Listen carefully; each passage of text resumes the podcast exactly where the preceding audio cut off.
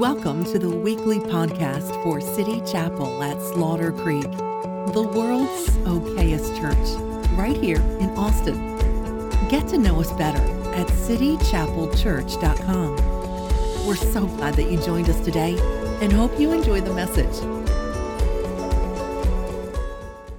Questions about heaven. Everybody's got questions about heaven, and so the whole point of this sermon series over the next few weeks is to talk about the reality of heaven, but also how that reality affects our life, how it affects our reality. And so, just to start off with, um, we were answering some questions. The first question uh, that I've been asked quite a bit is Will my pets be in heaven uh, with me? Will my pets be in heaven? Um, uh, my, my, my, daughter asked this um, a couple weeks ago, actually. And there is, of course, the standard Christian answer of no. It's pretty much the answer for most things no. Um, but I would suggest that um, that's kind of short sighted. Number one, there are actually animals in heaven. So you read the book of Revelation, you're going to see a lion and a lamb at least. Um, Jesus apparently rides on a horse. So there are animals in heaven. So animals do get into heaven. Um, some would say all dogs go to heaven, but I'm not certain about that. But, you know, uh, animals are in heaven. Now, the truth is that the animals that we have as pets, they are not, uh, they don't have souls, they don't have living spirits. But God makes a lot of things in heaven that don't have spirits or souls. I mean, the streets are made of gold. Gold does not have a soul. Uh, there's tree. There are trees in heaven. The tree of life. It also does not have a soul.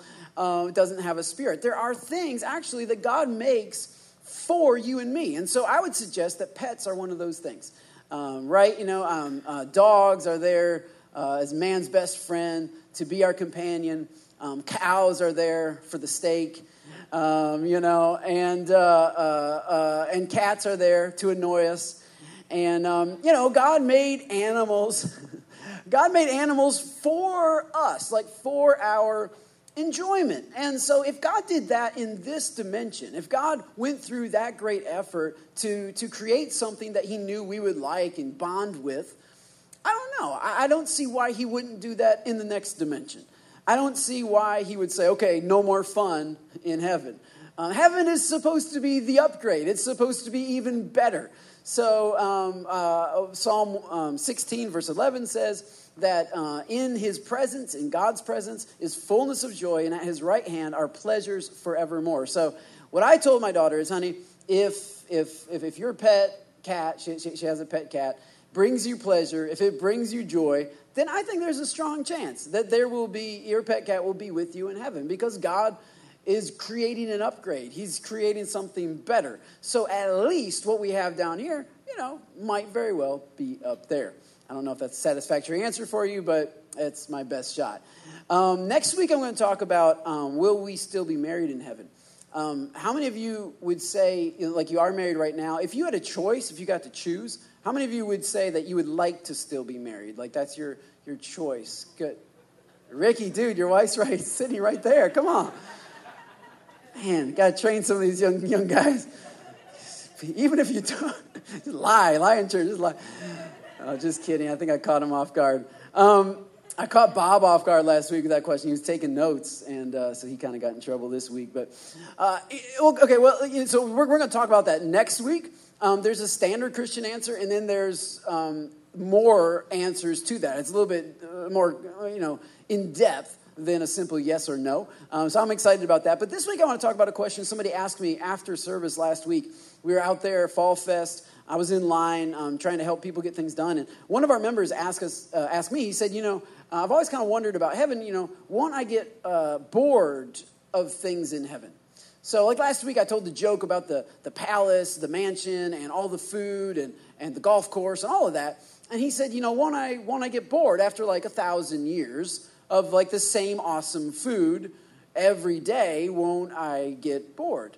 And, um, and, and I said, You know, that's, that's a valid question because whenever you think of things like here on the earth and just kind of elevate them, right? Mansions and food and, and all that, and just, just put them up in heaven, there is a chance for boredom. Um, uh, but the way that I would, I, would, I would answer this is really you all just kind of answered this very question.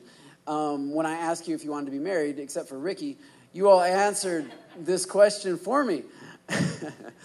um, and, and, and it really is in the form of another question, which I asked him. I said, Well, you know, would you want to stay, would you want to be married to your wife uh, in heaven? And he said, Well, yeah, of course. I said, Like forever?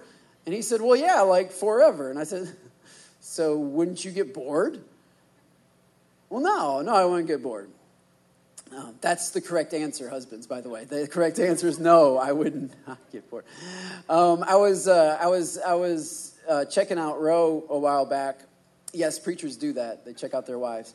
Um, and I was just looking at her, you know, and she said, and she said, why are you looking at me? I said, oh, you know, just admiring. And um, she said, well, it's not like it's anything you haven't seen before. And that's true. We've been married for 11 years, a little over 11 years. I, I literally, I mean, we had two kids together. Um, she had the kids, but we co labored, like at home. We had home birth. And so she's bearing down on my shoulders. I, I shrunk by a couple inches because she, we, she gave birth to Micah standing up. Anyway, um, so yes, we've been through a lot. Absolutely, I've seen, and, and and I said, but honey, you know, I've also seen a sunset before. It doesn't mean I don't look out the window every afternoon because it's just beautiful, and so I just want to keep looking. So husbands, you can steal that, borrow that, use it. Don't even don't don't give me credit. Don't even bring me up in that conversation. Okay, Pastor Harry doesn't need to be any part of that. Um, but it, it is true. The things that God has made, like spouses, like children, like I could, I could, I could watch my kids laugh like forever. I would never get bored of that because it's so there's so much there's so much to it. It's it's different every time. There's more to it. And so the things that God has made, the best things of life, actually, are the things that if we got to choose, we would take into heaven with us. And that's what is one of the things that I've been I've been combating with this sermon series. Is heaven is real and heaven is not boring. Heaven is real and it's not like a eternal daycare. It's not like a really long nap. Because if there's one thing I've noticed while studying about heaven is that the enemy, as I said last week, has done a really good job of, of distorting our view of heaven. I mean, you think about it, he got kicked out of the place, and now he's telling us about how boring it is. Uh, it's just clouds and angels, and you sing all the time. It's like a Hillsong concert, you know? It's like, well, that's great for an hour or two, but then, I mean, uh, after a thousand years, are we still going to be singing Amazing Grace? I mean, for real? Like, isn't this just, isn't there more to heaven than that? Uh, MTV put out a meme that said, There's no sex in heaven. Um, I'm not going to finish the statement because there are younger kids in here, but uh, MTV says there's no, and we talked about that last week. There's no beer in heaven either. And most people are like, man, there's no beer in heaven, there's no sex in heaven. What's up with heaven? You know, do I really want to go there? And, um, and the truth is, uh, once again, another question I would ask you is who invented sex? Who, cre- who created it? Who came up with the idea? It wasn't the devil, it was God. I mean, literally, before God had the idea, God invented romance, God invented uh, passion, God invented attraction, God invent, God came up with that stuff. Like it wasn't even there until God said, "Hold up, angels! I got an idea. This is going to be awesome. Check this out. This is what we're going to do." He invented it. He had this idea, and if the God who invented what, what MTV apparently loves so much that they don't want to let go of it, if that was his beta version, like if that was the preseason, if that was his first go at it, and now he's like, okay, I've got something better for you, I, sign me up. Sign me up for heaven. I, oh, okay, fine. We don't have that, but we got something better. For real, the same God who, who wrapped, I mean, think about it. He put pleasure in everything. He put pleasure, like, okay, so he creates apple trees and he tells them in Genesis chapter 1 the apple trees have to produce apple seeds, right? So that you can get more trees. They have to reproduce. And so naturally, you know, apple trees grow and just drop seeds on the ground. No, that's not how it works. God said, hold up, hold up, hold up. Not just seeds, but around every seed, I want to wrap this really tasty fruit, especially with Red Delicious, this really tasty Red Delicious apple around it. Why? So that the seeds get in the ground better?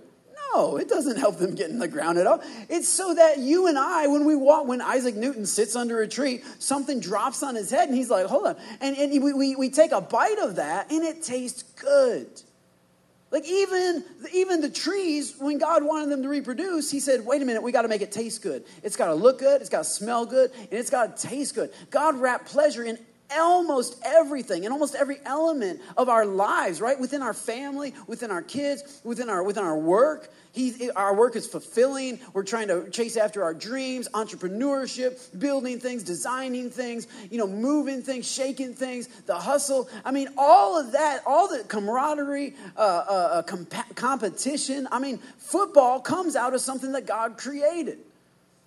And so while I will mourn the loss of football in heaven, I'm looking forward to the next level. I'm looking forward to what's even better. If the same God that created competition and created testosterone and the drive inside of guys to just beat somebody, you know, just just beat them. That's why they just take them down, just win, you know, like that thing, like that feeling, that moment, that glory when you hold the Super Bowl trophy over your head, like the one who created that feeling and that emotion tells us he has something better for us. So, in other words, heaven's not lame. Heaven's not a long nap. Heaven's not the most boring thing ever. Will you get bored? I highly doubt it. Because many of us, even as we attested to right now, we would take some of the most precious things from the earth with us to heaven if we could. And that, the fact that you love it so much, tells me you're going to get blown away by heaven. The fact that that this, which the Bible calls our present suffering, and the Bible calls our time of trial, and the Bible calls literally nothing compared to the glory that's coming, and MTV just loves that so much. I think MTV is going to love heaven. I think somebody needs to tell MTV that before they went out of business, they would have loved heaven. That would have been awesome. Um, but um, today I want to, to read a couple scriptures to you, and then I want to share how heaven has impacted my life. Because I think in, in talking about heaven, um, we can get sort of very, you know, just in our heads about it. And I want to show how it applies to our lives. But first, a couple of scriptures. One, a quote from Adrian Rogers about heaven, um, about heaven being God's ultimate upgrade. Uh, he said, Heaven is all that the loving heart of God would desire, all that the incredible mind of God can conceive, and all that the almighty hand of God can create. If you believe in God, you need to believe in heaven. And if you believe God is good, then you need to believe in an awesome heaven, in a good heaven. Colossians 1, uh, verse 3 through 6 says, We always thank God, the Father of our Lord Jesus Christ, when we pray for you. This is Paul, he's writing to the church. And he says, Because we have heard of your faith in Christ and of the love you have for all of God's people. That's awesome. I'd love to be known as a church that has faith in Jesus and love for people. Like that, that, that, that, that's his commendation. We heard about it. We, all the way from, from where Paul is writing this letter, he said, Man, the word is getting out. You guys really believe in God and you really love people. That's an amazing commendation. And then he goes on in verse 5 to tell us where that comes from. The faith and love that you have that spring from the hope stored up for you where? In heaven the faith and love come out of, spring out of a hope that you have in heaven. Now, in another scripture, the Bible tells us that there are three things that are eternal faith, hope, and love. Faith is seen here on this earth because we put our faith in God. We believe in God, both for uh, that He exists, but also we believe in Him for salvation. We believe that He can forgive us of our sins. And we believe that he has gone to prepare a place for us, for those who follow him, for those who believe on him, that they'll be going to heaven. We have faith, and people can see our faith by how it changes our lives when we believe in God. And love is also eternal. Love can be seen by the way that we treat others. But hope, that's not seen, that's hidden. Hope is stored up for us in heaven. Now, I know they tell you you're not supposed to get your hopes up. But what do you do if it's already there? What do you do if God has already stored your hope somewhere other than here? And I would suggest if you're struggling today to have faith or to have love toward other people, it could be because you're missing your hope, because you haven't placed your hope up there. So, really, a big part of this sermon series is really just to try to get you to get your hopes up about heaven. Are you trying to get my hopes up? Yes, yes, I am trying to get your hopes up. I'm trying, I don't care if you're if you're if you're 95 years old, have your hopes up because heaven's right around the corner. You might be 15 years old, but you ought to still have your hope up because heaven is something that God is preparing for you. It is a place for you, prepared for you. It's a perfect dimension where God dwells, and it's not a fairy tale. Like, like I think sometimes we, we stick heaven right up there with, with, with, with, rain, with, with unicorns and, and, and leprechauns at the end of the rainbow and all that kind of fairy tale stuff that, well, it sounds nice, but could it really be true? Yes, it is really true. If you believe in God, then you have to believe in heaven because God has told us time and time again that we are, when we die, we are going to be with Him. And then at the end of the age, our bodies are going to be resurrected to finally live with Him forever. And that's what my next scripture tells you. 1 Corinthians 15, verse 17 through 19 says, And if Christ is not risen, uh, then your faith is futile. You're still actually in your sins, it affects how you live. Then also, those who have fallen asleep or those who have died in Christ, they have perished. If in this life only we have hope in Christ, we are of all men most pitiable. In other words, we're in trouble. If our hope is locked into what God can do for us right here and right now, we don't have a lot of hope. Because so much of what God has promised us, yes, it is, quote, your best life now, but it is also above and beyond that. Because, as you're going to see in my life journey, it's not always your best life now. sometimes it's difficult, sometimes it's hard. Sometimes it doesn't make any sense, but, but those who follow God still have hope because they have hope in heaven, not in this earth. I like how the message paraphrase puts um, 1 Corinthians 15 19 says, If all we get out of Christ is a little inspiration for a few short years, we're a pretty sorry lot.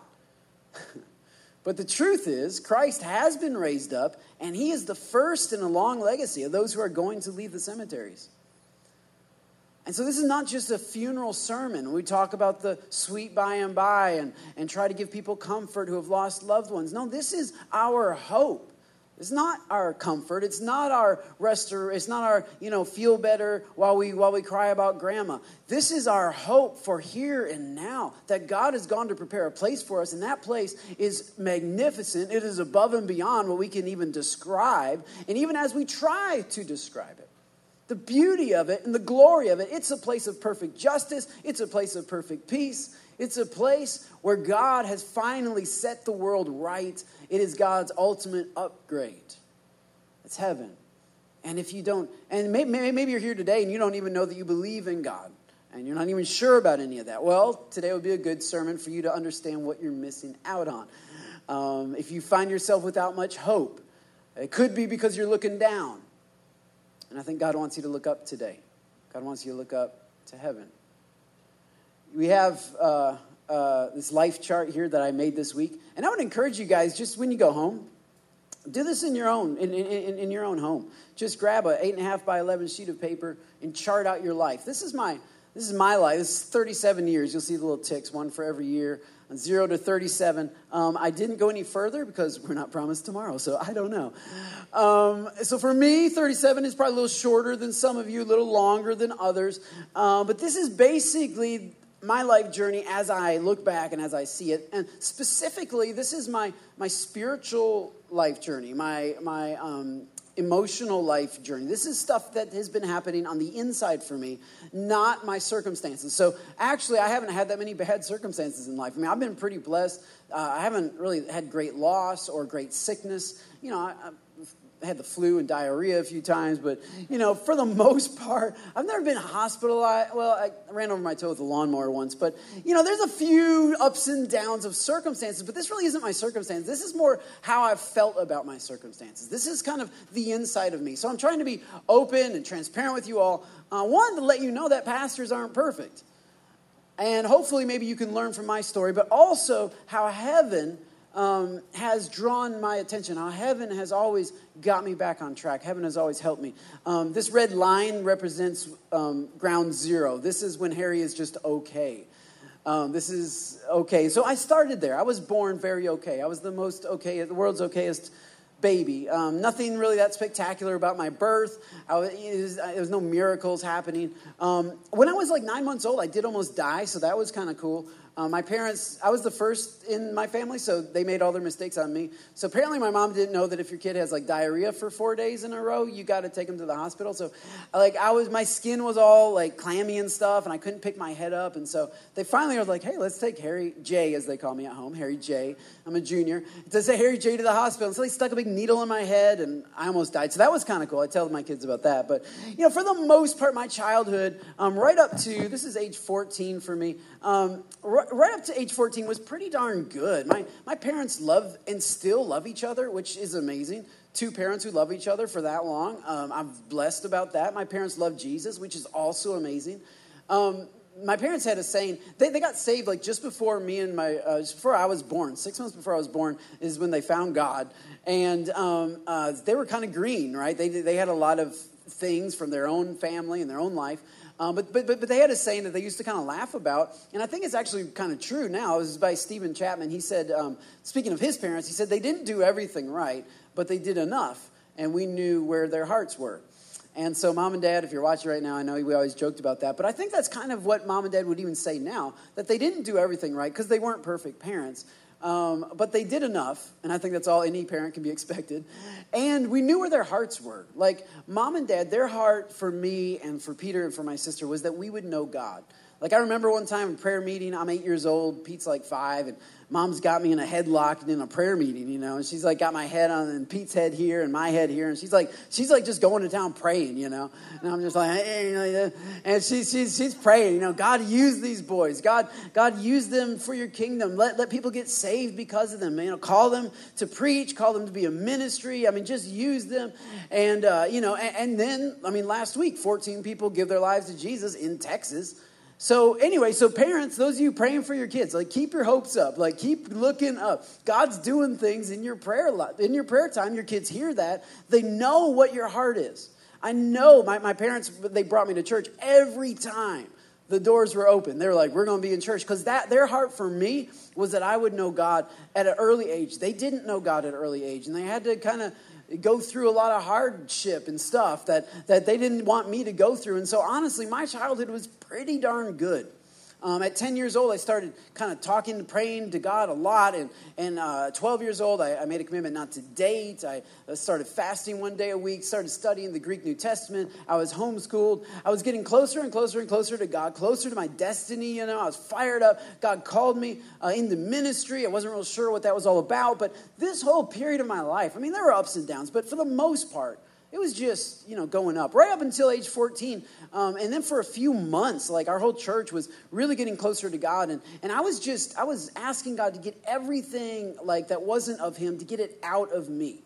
And it's called consecration is what the old school people call that. And, and, and, i just made a commitment. Whenever god told me about something i would just kneel like right there. I just kneel just out in public like, like like i had a paper route. Peter and i had a paper route. I'd be riding my bike on the paper route. God would god would speak to me about something i needed to give up and lay down to him. And so I just stopped my bike and I just kneel, just at my bike and just pray and just, you know, I mean, that, I was just sold out, right? And so this is a period, a, see, a high for me, um, not because I had everything that I wanted, not because my life was working out, but because I was so close to God. And I was so committed to God. And finally, on October 2nd, 1994, I'm 14 years old. Uh, we have church, a little church in YMCA, and I go down to the front and I kneel and I pray. And I had come to a place where you can only consecrate so much. You can only get rid of so much until when you start to do that, you realize that after you've gotten rid of all the stuff, the real problem is you. So, those of you that, that have been following God for a little while, you start to figure this out that at some point, you're just, you know, uh, giving a pig a bath. you know what I mean? It's still a pig. And so, yeah, my behavior is getting better, but there's a traitor inside of me. There's something inside of me that doesn't even want to do this stuff, that doesn't even want to follow God. There's something inside of me that is like against me. And so uh, I'm, I'm, kneeling, I'm praying, and uh, uh, my, my pastor, Pastor Rusty, he says to me, he says, Harry, do you believe that God is able um, to do what you cannot do, to take out your heart, your pig heart, and give you our, your heart of stone, as Ezekiel says, and give you a heart of flesh, a heart that wants to obey God. And I said, Yes. And it's by faith, right? And so that's what people would call, the old timers would call sanctification. And so when I said yes, I mean, I just felt the presence of God just pour over me like this warm shower just run all over me. I started speaking in tongues. And it was this, it was this awesome experience for me as a 14 year old kid giving my life to Jesus. And I go back and sit in my chair, and God speaks to me and He says, Harry, I want you to preach for me. And that was like the worst thing God could ask me because I hated public speaking. I, I was shy. I mean, I'd rather like, you know, live in a hut in Africa and marry an ugly woman than than than preach. I mean, that's just like that's the worst. I'm like, oh man, God. but I just gave my, you know, I just gave my life to him. what are you going to do? So I said, well, okay, if you if you if you help me, like I'll do it. But the minute you stop helping me, I'm done. I'm out of here. I'm I'm going to do something that I'm good at doing. And um, it was a high point for me. It was a great time in my life. And then um, I took another step. and uh, this down here is when I was 16 years old. 16 years old. Not, not a long time from 14, just a couple years. Um, I really slipped into a time of depression. Um, uh, I mean, I, I, don't think I had a chemical imbalance. I really think I was just so focused on myself. Depression, I depressed my feelings. I pressed them all down, didn't allow them to come out, didn't ask anybody for help, couldn't really process things that were happening in my life, in my family, around me very well. And I, I, I, never really talked to people about this. I never really told them about everything that was going on for me. But, but it, it just, I, it was like I was sinking deeper and deeper and deeper, like this spiral of, of self pity and, and, and, and, and to the point where I was fantasizing about killing myself. And I was really thinking about suicide because I really, truly believed that the world would be better off without me that, that, that, that, that I was kind of somehow the source of the problems for everybody in my family, everybody around me. And, and, and it was a really low point for me. It kind of culminated in a time when I got in an argument with my dad, which almost never happened. And I just kind of walked away left him and went into my room. And that's when God just spoke to me and just said, Harry, you know, and I, I don't know if this is how God speaks to you, but this is how God speaks to me. He said, Harry, if you're going to kill yourself, like just, just go ahead and do it. You know, if, if, if you're to do. If you're going to kill yourself, just go for it. But if you're not, stop thinking about it. Like either get busy dying or get busy living. That's kind of the way God spoke. That's like, God kind of slaps me around a little bit. I don't know how he's, he talks real gently to my wife, but for me, he's like, you know. But part of it is because I had been here right? Part of it is because I knew so much. I'd been so close to God that, that for me to be at this place was really, God was just like, Harry, you just gotta, you gotta decide. You gotta make a decision. And so, and so right then and there, I just made a decision that I really did want to live, that I really, I, I, I couldn't understand it. I, I, couldn't rationalize it. I couldn't even um, explain it in words, but I figured that God had something for me, that God had heaven, that there was this hope of heaven. And I knew that down here, if I, if I, if I give up down here, I'll never see what God has for me. And so I just decided that even if I'm going to be miserable for the rest of my life, which is really all I could figure at age 16, that at least I'm going to, I'm going to die trying to live rather than live trying to die. Uh, I, I don't know if that makes sense, but in my mind, that sort of made sense. That at least my life is miserable, it's awful, and woe is me. You know, I might as well eat some worms. But at least, I, I you know, I'm, I'm, I'm going to try this thing. And so I began just clawing my way out of that. I just began climbing my way out of that. And it was difficult, and I had to rearrange the way I was thinking. And there's a whole journey, and I've preached about that before, but there was, a, there was just a span of, let's see, about seven, eight years. I was 24 at this point, um, where I really had, had grown in my walk with God and in my just in my, my personal health. At age 24, I'm graduating Bible college, uh, multiple degrees and a minor as well, doing really well. The world's in front of me, right? I have a lot of opportunities and ministries and churches calling me, and it was awesome. And then God spoke to me and told me that I was going to be offered a job that I didn't like, but that I should take it. And I said, "Oh, great!" I thought I thought He was going to make me be a youth pastor. Um, luckily, He saved me from that because man, youth camp is like the worst thing ever. Uh, no, you know, thirteen-year-old boys, no deodorant, kids making out. You're just it's it's crazy. Um, so thank the Lord he didn't, but. Um, I said, okay, but I, I, really need to know it's you. So I had these three things that had to happen.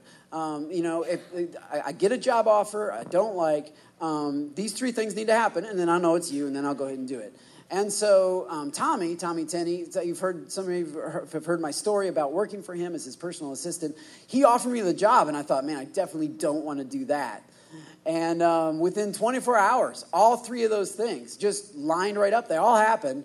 And one of them was as crazy as somebody who doesn't know me needs to come up and tell me to take a job. Like, how often does that happen? Never. I never had anybody just randomly. But yeah, I was at this church uh, and I was just going to church and I'm walking out the door and some guy's like, hey, what's your name? I was like, my name's Harry. Oh, good to meet you. Glad you're at our church. Yeah, if you get offered a job, you know, you really should take it. I said, what? Is that how you welcome everybody around here? I mean, are you all hiring or something? What's going on? But it's like God just like lined it up that I knew that I knew that I knew that God wanted me to be Tommy's personal assistant, which is one of the hardest jobs in the world. Um, and so that began a decline for me.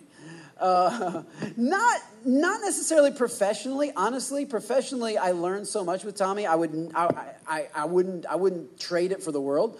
But it was difficult emotionally and spiritually. Um, I was being obedient, but I, I kind of had a stink attitude. I don't know if your kids have ever done that, where where they do what they, what you tell them, but they kind of like walk like this.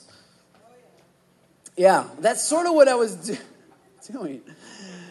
And um, I was talking to Papa, uh, Tommy's dad, uh, one time, and, and Papa said, Have you ever heard of the ninth beatitude? And I said, No, what's that? And uh, uh scholars call the eight um, blessed R's in Matthew chapter 5 the Beatitudes, because Jesus says, Blessed are the pure in heart, blessed are the poor in spirit, blessed are the meek. And Jesus gives out eight blessings uh, that it's good to be. Well, he said, Have you heard of the ninth one? And I said, No, I haven't heard of the ninth one. Where's that in the Bible? And he said, Well, it's in Matthew chapter 11. And so in Matthew chapter 11, there's a guy by the name of John the Baptist. Uh, you've probably heard about him. He prepared the way for Jesus. He, he was the first one to say, Behold, the Lamb of God who takes away the sins of the world. John called out Jesus as the Son of God and the Lamb of God, which means John understood more about Jesus than anybody else uh, of his day and time.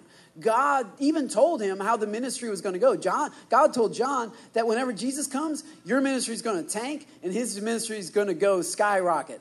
And so God told John so much about Jesus that John was on board. John believed in Jesus. John said, Yeah, Jesus is the Messiah. John even told his own followers, Stop following me, follow that guy. John was a believer until John got thrown into a dungeon. He got imprisoned. Jesus didn't come by and visit. He didn't send him a thinking of you card. He didn't he didn't post anything on Facebook about somebody pray for John. He did uh, nothing. So like like some sometimes we're really quick to judge people who doubt God, but but until you've had God ignore you for a while, you might not want to judge people so harshly because it's a different story when God starts sending your calls to voicemail. And he doesn't return your text messages and you're praying and you're even doing what you're supposed to be doing and god's not it's like god's not even there. Like god's not even listening. Like i got all these degrees and i know new testament greek and i can preach and blah blah blah and i'm carrying a dude's bible and booking airline flights and he said, Well, have you heard of the ninth beatitude? I said, No. And he said, Well, you know, John the Baptist is in prison. And he sends, John sends messengers to Jesus and says, Are you the one, or should we look for somebody else? John, wait a minute, you know he's the one. You've been telling people. That's the whole point of your ministry. I mean, you could have renamed John's ministry. Jesus is the one ministry. That's it. I mean, he wrote the book on Jesus is the one. What do you mean? Is Jesus the one? No, he, John knew it up here, but when you start getting ignored by God and you are left in a dungeon, suddenly the question is not do you know, it's what do you believe is true? I mean, yeah, you can pass a test and say, I believe God is real and I believe this, But, but no, no, what comes out of your heart in hard times? And John says, Man, I don't even know if you're the one. Could you give me some kind of sign? Tell me, are you the one? And Jesus doesn't even answer him. Jesus doesn't even answer him. Instead, he says, Go tell John this. Tell him the things that you see and you hear and how the blind are, are, are seeing, the lame are walking, lepers are cleansed, deaf can hear, the dead are being raised up, the poor of the gospel preached to them. That's actually a quote from the Old Testament. He's saying, Look, tell him prophecies being fulfilled and give him this word of blessing Blessed is he who is not offended at me. In other words, blessed is he who will let me do what I want to do and won't judge me for it. And that's when I realized I think I'm offended at God. Like I've been offended at people before because people are jerks. But but God, he's pretty good, I think. But I realized that I had been obeying God and he hadn't been answering me. I had been doing what I was supposed to do and he just dropped me off. I couldn't see how my present connected to my future and it's like God didn't even care. Like all the effort that I put into it, God was just like, "Oh, meh." And I realized I was offended at God. And that offense drug me down. That offense pulled me down. No, not below okay. I went down to an okay level. And so I went home and prayed and I said, God, I think I'm offended at you. I think I think I told you you could do whatever you wanted, but I meant technically as long as these certain criterias are fulfilled. Like, I'm still single. Like, I don't even have a job at a real church. Like, I'm stressed out of my mind. Like, hold up. This is not part of the deal. The bargain, you know, that you and me had. You would do this, and then I would do that. And blessed is he who lets me do whatever I want and doesn't cop an attitude. and I had an attitude toward God. And that attitude drug me down. But the curve, the, the pivotal point, happened right then and there. And I started moving upward. Upward until here at age 29. And this is, uh, I'm in Texas. So Texas is a part of the move upward. Um, I get married. I meet Roe at age 26. We get married. Um, and at age 29, we have our first child. And I, I, Micah, my second child, will probably hear this years later. Um, Micah's birth was just as awesome as Madden's birth, just so you know. I'm just saying. Both, both of my kids were awesome. Um, th- this really has more to do with me, not really my kids. Um, age 29, um, we started serving at Promised Land, could finally see how things connected to my future. I was excited. Our marriage was awesome. Our kid, our one child, was awesome. We had little baby Madden, and, and things, were, things were rolling along for us. Things were really, really good. God was providing, you know, everything. This is a high point. This is actually higher than when I was 14. This is a high point in my life. And then uh, there's the drop. Um, and this is when I'm 31 years old. And this is what I noticed, which, by the way, if, if you guys do this at home, I think you'll, it'll be helpful because you'll notice some patterns. We often don't think of ourselves as cyclical or as people that are trapped in patterns, but actually, when I looked over my life, I said, wait a minute, there's this long build up to a high mountain, and, and then there's a two year drop off where I just like jump off a cliff. And then there's this long build up to a high mountain, and then there's a two year drop off. There's something about me that as soon as I things get good, which, uh oh, look out. As soon as things get good, it's like I can't handle it. It's like I self-destruct. It's like it's like something happens that that all of the years of my building up and learning and growing and all that kind of it's like just two years. Both times I have this two-year drop of almost a similar distance. And it's massive and it, and it wrecks me. And I started looking at this and I'm like, wait a minute, why in the world, why do I do this to myself? Why do I keep doing this to myself? What is it about me? I was talking to an older pastor this week, and I told him, I said, I made this chart, and I kind of see this pattern. Things get good, and then I just plummet. so I said, What do you think is going on? Because right now I'm in a season of things being pretty darn good. Uh, I don't want to plummet again. I don't want to keep repeating the same patterns. And, and he said, Well, I think there's probably a lie you're believing up here that causes you to drop down here. There's a, there's a vulnerability you have when things are going good that you don't even see it coming. It comes at you in a different way and you don't even see it coming because while you're working to move upward, while you're keeping your eyes on Jesus, while you're looking at that hope in heaven, while you're thinking about all the goodness that He has done for you, and you're, and you're concentrated and your focus is up. When you're looking up, you're moving up. But as soon as you start looking down, you start moving down. The focus changes, and both times in my life, that's exactly what happened. I think there are two words that describe for me this, this drop and I'm just being honest with you guys. I don't know if it applies to you or not, but this is this is two words that really uh, describe. So cynicism, cynicism, cynicism, and entitlement. These are two words that that at each of these curves were very present in my life, and actually the whole way down. Cynicism and entitlement. At this stage, I'm 14, and I know more about the Bible than my parents. And it's true, I'm not just being prideful, I really did. Because my parents just got saved before I was born. My dad, you know, for instance, like my, my dad was working like 60 hours a week trying to provide for us. So he wasn't studying the Bible at home in the Greek New Testament like I was. And so my dad would like get me in the car. I'm 14. He'd get me in the car. He tried to he tried to like tell me that I was doing something wrong, you know. And I would kind of feel bad because because I'm, I'm a natural born lawyer. And so I would just start talking to him about scripture and the Bible. And pretty soon he would sort of be on my side, you know? And then finally he'd just be like, well, well, well, you know, you, you know your mom says she doesn't want you doing that anymore. So I just, I, like, I don't know, but this is what your mom says, okay?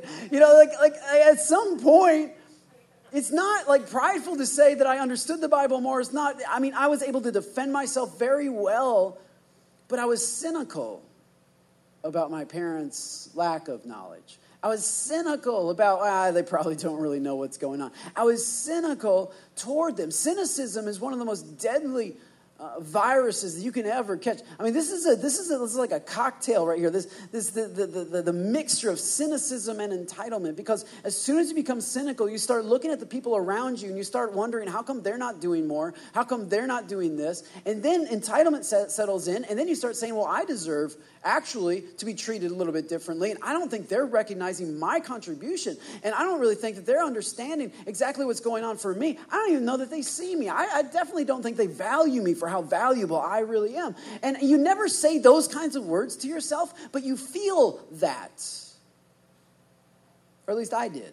And honestly, the drop for me was straight self pity. I didn't have a chemical imbalance. I was just looking at myself and looking at how other people were treating me and trying to figure out if I thought that was fair. At the end of the day, I concluded with my cynicism and entitlement no, it wasn't fair. And did it help me at all? No, it drug me down. Whenever you look down, whenever you look in, whenever you look at stuff down here, you start moving down. Your, your, your, your feet will follow your face. The focus of your life, the focus, what are you telling yourself? What are you thinking about to yourself? What are you thinking about when you drive in the car? What do your conversations consist of? If, they're, if, they're, if, your, if your Facebook posts have more to do with cynicism and entitlement, I can guarantee you are going down. Because it is the enemy's way of when things are going great, at least for me, for him to hit me with that and say, yeah, you are pretty spiritual and you are called and man, you are, wow, you're really, yeah, you really ought to be treated. You ought to be respect. You ought to be. And, and crazy thing, same thing, same thing happened over here. Only this time I'm not in my family. I'm not with my mom and dad. This time I'm with my wife. This time I'm married. And this time I start looking at Ro and wondering how come she's not holding up her end of the bargain and how come she's not doing everything she's supposed to be doing. And it really hit me right here at age 31. We went on our fifth year wedding anniversary date, which we hardly ever had dates. And so I was kind of excited. We actually got to go to the Cheesecake Factory. That's where we had our first date ever. That's where we go almost every one of our anniversary meals. Cheesecake Factory. We get the same cheesecake every time. I get the same meal because I'm just that kind of person. And, and, and we finally got some time away. And we go, me and Ro, it's our fifth year anniversary. We sit down, and there's no kids, no distractions no blah, blah. It's just us. And we didn't have anything to talk about. because we really didn't know each other very well. Like, we knew each other. We were co parenting. We were talking about the kids all the time. We were co pastoring. She was, she was over at kids' ministry at Promise Land. I was associate pastor. I'm preaching. I'm, I'm up here doing what I'm doing right here and right now. But personally, I'm tanking. Personally, I'm wondering when my wife is going to get her act together. Personally, I am putting so much weight and expectations on her that she couldn't possibly fulfill it cynicism, and entitlement. And we had dinner and didn't really talk, and it was awkward and weird. And honestly, much of our life was awkward and weird together. It was just like, we used to be up here. What happened? Like, like it wouldn't have been so awkward if we would have just started off down here. But the fact that just two years ago we were killing it, we were intimate, we were close. I mean, it was everything was working. And now what? can't even have a conversation because we really don't really. Eh. And I was up late, like two o'clock in the morning. I'm praying. I'm like, God, I, this isn't what I signed up for. This isn't what I'm looking for. I, this isn't this isn't the kind of home I want my kids to grow up in. This isn't the kind of marriage I want to be in. Like, like, like, you know. And, and I started going through all the stuff. I, I tried this, it didn't work. I tried that, it didn't work. I tried sending text messages, that didn't work. I tried the that cynicism. All the stuff I tried and didn't work. That's called cynicism. Because basically, I'm, I'm absolving myself of everything, and man, I, I just wish she would respond to some of the signals I'm sending, you know? And finally, God brought a scripture to my, to my mind, Proverbs chapter 5. And I'm not going to read the whole thing because it's kind of, it would, it would offend you, but uh, check it out. Check out the beginning of Proverbs chapter 5, verse 19. Uh, it's kind of descriptive.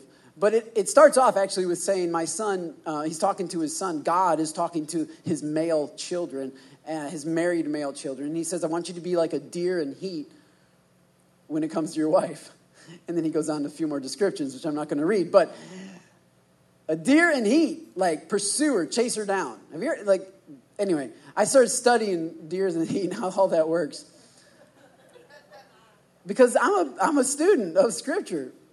And it was, it was intense, you know? It was like the honeymoon. And I said, Well, God, haven't you heard the saying the honeymoon's over? I mean, Maybe, maybe you haven't been an American for very long, Lord, but seriously, there's a time when the honeymoon is over, and then it's over, and then it's just over. And then scripture says, always be enraptured, or that word enraptured means intoxicated or distracted with her love. And verse 20 is what really made me mad because it says, Why should you, my son, be enraptured or distracted or intoxicated by an immoral woman and be embraced in the arms of a seductress? And I said, Hold up, I'm not attracted to an immoral woman. I'm not committing adultery here. I'm not going to shady websites. God, how come? Wait a minute. The honeymoon may be over, but it doesn't mean I'm ready to commit adultery. Isn't there some happy medium where, where, where, where couples can just kind of get along together, live in the same household? Maybe we're not a house on fire, but hey, at least we're still holding hands through life. We're friends. Like, how come you got to jump straight to adultery? Cut me some slack, Lord. I mean, I'm not like a deer in heat, but I mean, I'm not looking at other women. And that's where God showed me something that really has quite, is quite evident even here in my chart. That when it comes to relationship with our spouses, relationship with our kids, relationship with God, relationships, period, none of them are static. In other words, they're not fixed. It's not a fixed point. They're all dynamic. And what I had done through my cynicism and entitlement is I had put my side of our marriage in neutral. And I thought I was on a level playing ground, right? Level field. Trucks in neutral, it's not going anywhere. But we're not on a level ground, we're on a slope. And you stick your, your life in neutral, you stick your marriage in neutral, you stick your kids in neutral, you stick your relationship with God in neutral, and you, you are voluntarily sliding down. You're disengaging because you're trying to protect yourself, because you don't want to be disappointed again, because your cynical, entitled self can't handle it, and you disengage, and you drop, and I drop, and we lose because of it. We wake up at the bottom saying, What happened? How did I get here? Well, you put it in neutral. You stopped looking up. You started looking in. You started looking down. You started focusing on things of this world and the realities of heaven. The realities of what God has planned for you and for me are so not part of your thinking, a part of your mind. I think the, the, the, the, the counterbalance to this, the things that have helped me rise, is a little word called thankfulness. The antidote to pride is not humility. The opposite of pride is humility. The antidote to pride, the way you get out of pride, is through thankfulness. I've never met a prideful, thankful person. I've never met an entitled, thankful person. These things push each other out. Thankfulness pushes entitlement out, pushes cynicism out. Thankfulness pushes these things out. And that's why when you start realizing all that God has done for you and for me, when you start recognizing and living with that reality, and it will produce thankfulness inside of you.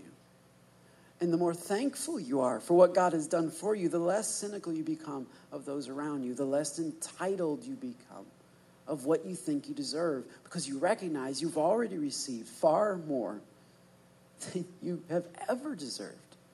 How can you hold it against people? How can you expect people to treat you in a certain way? When you have treated the Son of God, and I have treated the Son of God so viciously, and He turned around to my treatment of Him, and He died for me.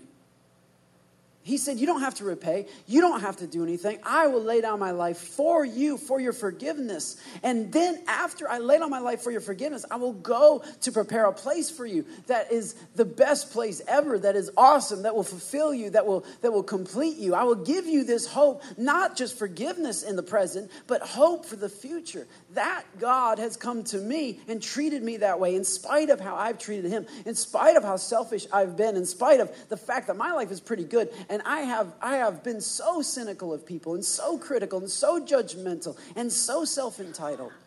And God looked at a cynical, critical, entitled Harry and said, I still love you and I am still committed to you. Even at the lowest part, God always was faithful to speak to me. God, I dropped, but God dropped with me. God went with me to that bottom place. And that's where He is for each and every one of us. And it is the rise, it is the, the hope that is up. it is the hope that is up that pulls our vision up, that lifts our head up. Scripture tells us that, that he, is, he is the glory. God is the glory and the lifter of our head. He, he surrounds us and He lifts our head up. He, he adjusts our focus. And that lifting of the head changes the way that we live in the here and now. Would you bow your head with me and pray? I would just like to offer for you and for me this decision that if you would like to enter into a relationship with God, if you would like to put your faith in Him, and as my son, as my six year old son did this week, uh, sign up for heaven. Uh, allow Jesus to come into your life and change your life, make Him the boss of your life. I would just like for you just to pray this prayer with me right now. If you're going to pray that prayer, would you raise your hand? Just let me know that that's you. God's speaking to you. That's what God's calling you to do. That's awesome. Yeah. Okay. All right, you can put your hand down. Uh, some of us, maybe you're not at that place, but maybe you're in a valley, you're in a, you're in a drop. And God's speaking to you about the way out and the way up. For some of you, you just need to hear the voice of God again.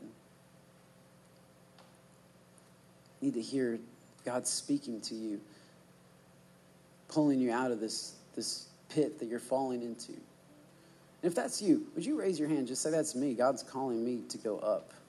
I got to go up. Yeah. That's awesome. Hmm. Lord, we come before you today. We confess our need for you. You are the lifter of our head, not, not, not us. You are the lifter of our head. You come to us and you speak to us. So, Lord, I pray that you would speak to each one of us today, in whatever place they're in, whatever situation they're in, whatever kind of valley they are in. I know exactly what my valleys were, but I don't know what everyone's valley is. Whatever valley they have, whatever lie they've believed, I pray that you would bring truth to it. I pray, Lord, that you would speak truth. Let your word saturate our lives. Let, we wouldn't just get our opinions and our advice from, from social media and from friends and from barbershops, but that we would we would hear the voice of God, that we would read the word of God, and we would hear the voice of God speaking to us. Lord, speak to our heart, speak to our motive, speak to that thing that caused us, when we, everything was going good, that caused us to be so confident in ourselves, so unaware that the very same bait that we took when we were 14 is the same thing the enemy is dangling in front of us again. The very same lie that we believed about ourselves and about God are the same lies that come against us in different forms and different formats constantly changing clothes, but still the same enemy. Lord, reveal to us. Give us eyes that see the truth. Give us eyes that see the truth and give us a heart that believes. Lift our spirits or lift our hopes up toward heaven.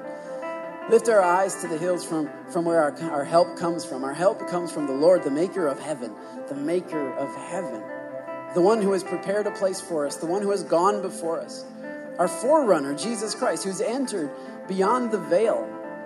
And this hope we have is an anchor for our soul. Most anchors go down. this anchor actually goes up. There's an anchor for us in heaven. And we hold onto that anchor. We hold onto the rope. And it helps keep us focused on where we're going. Speak to us, Lord. Even this week, as we write out our own life charts, Speak to us. In Jesus' name we pray. Amen.